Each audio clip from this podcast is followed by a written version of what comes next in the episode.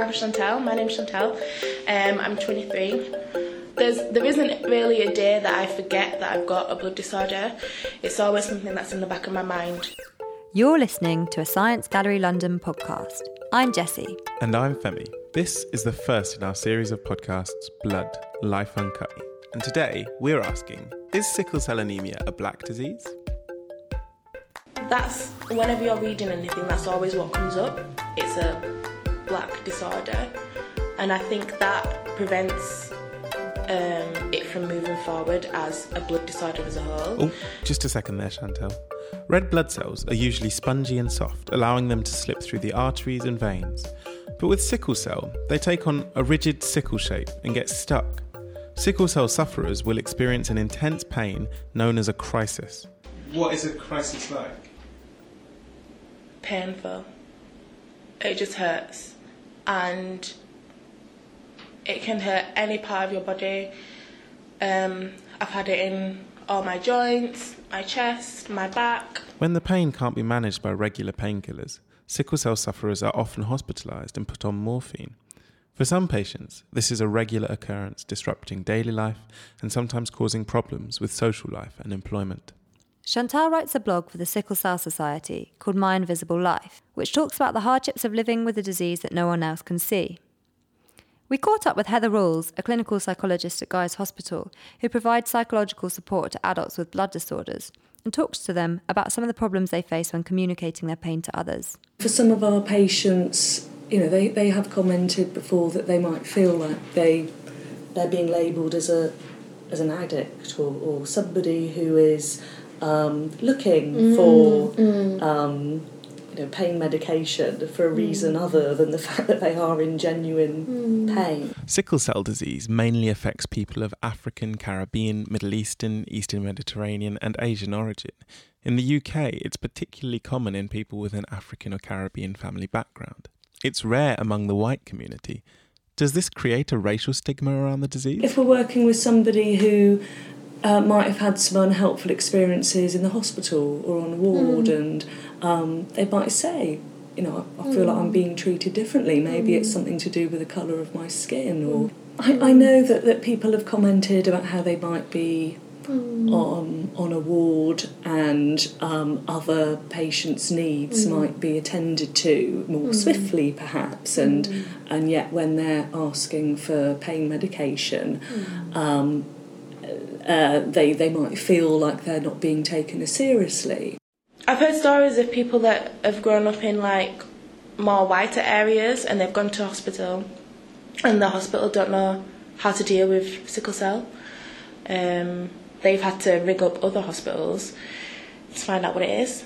And there's been times when I've been on wards that I've been an outlier, which is basically you're a patient on a ward that you're not supposed to be on because there's not enough beds, um, which is another issue.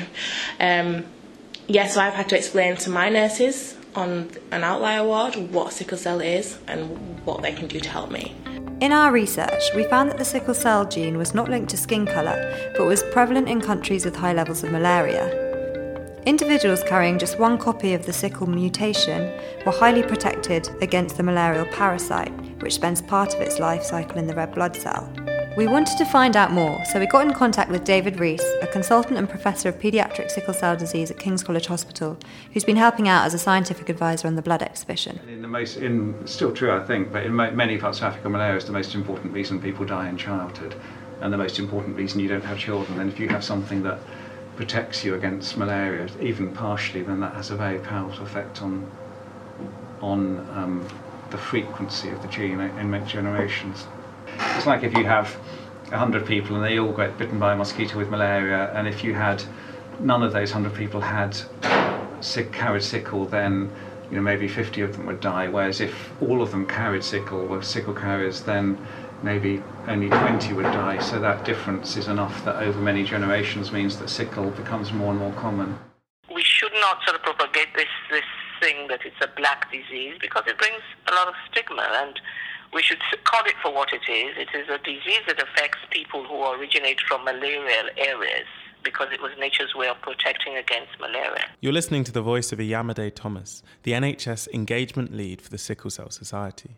I think it's a very interesting question. Is sickle cell a black disease? Because that is a question I get asked quite a lot when I go out and do um, awareness raising talks. As much as it, affects mainly people who come from Africa, the Caribbean, the Middle East, um, India, and the Mediterranean, it also affects white people. The, the screening program in the UK, there's an NHS sickle cell and thalassemia screening program. Again, that's what I'm involved with them and they are finding that one, approximately one in 500 babies who are born and classified as white, and that's in inverted commas because after all, what is black as well, but one in 500 are being found to have the gene. So, sickle cell isn't a black disease. It's a disease linked geographically to regions heavily affected by malaria. But this label persists. Whenever you're reading anything, that's always what comes up. It's a black disorder. And I think that prevents um, it from moving forward as a blood disorder as a whole. Um, but the truth is, it's not. It's not a black disease.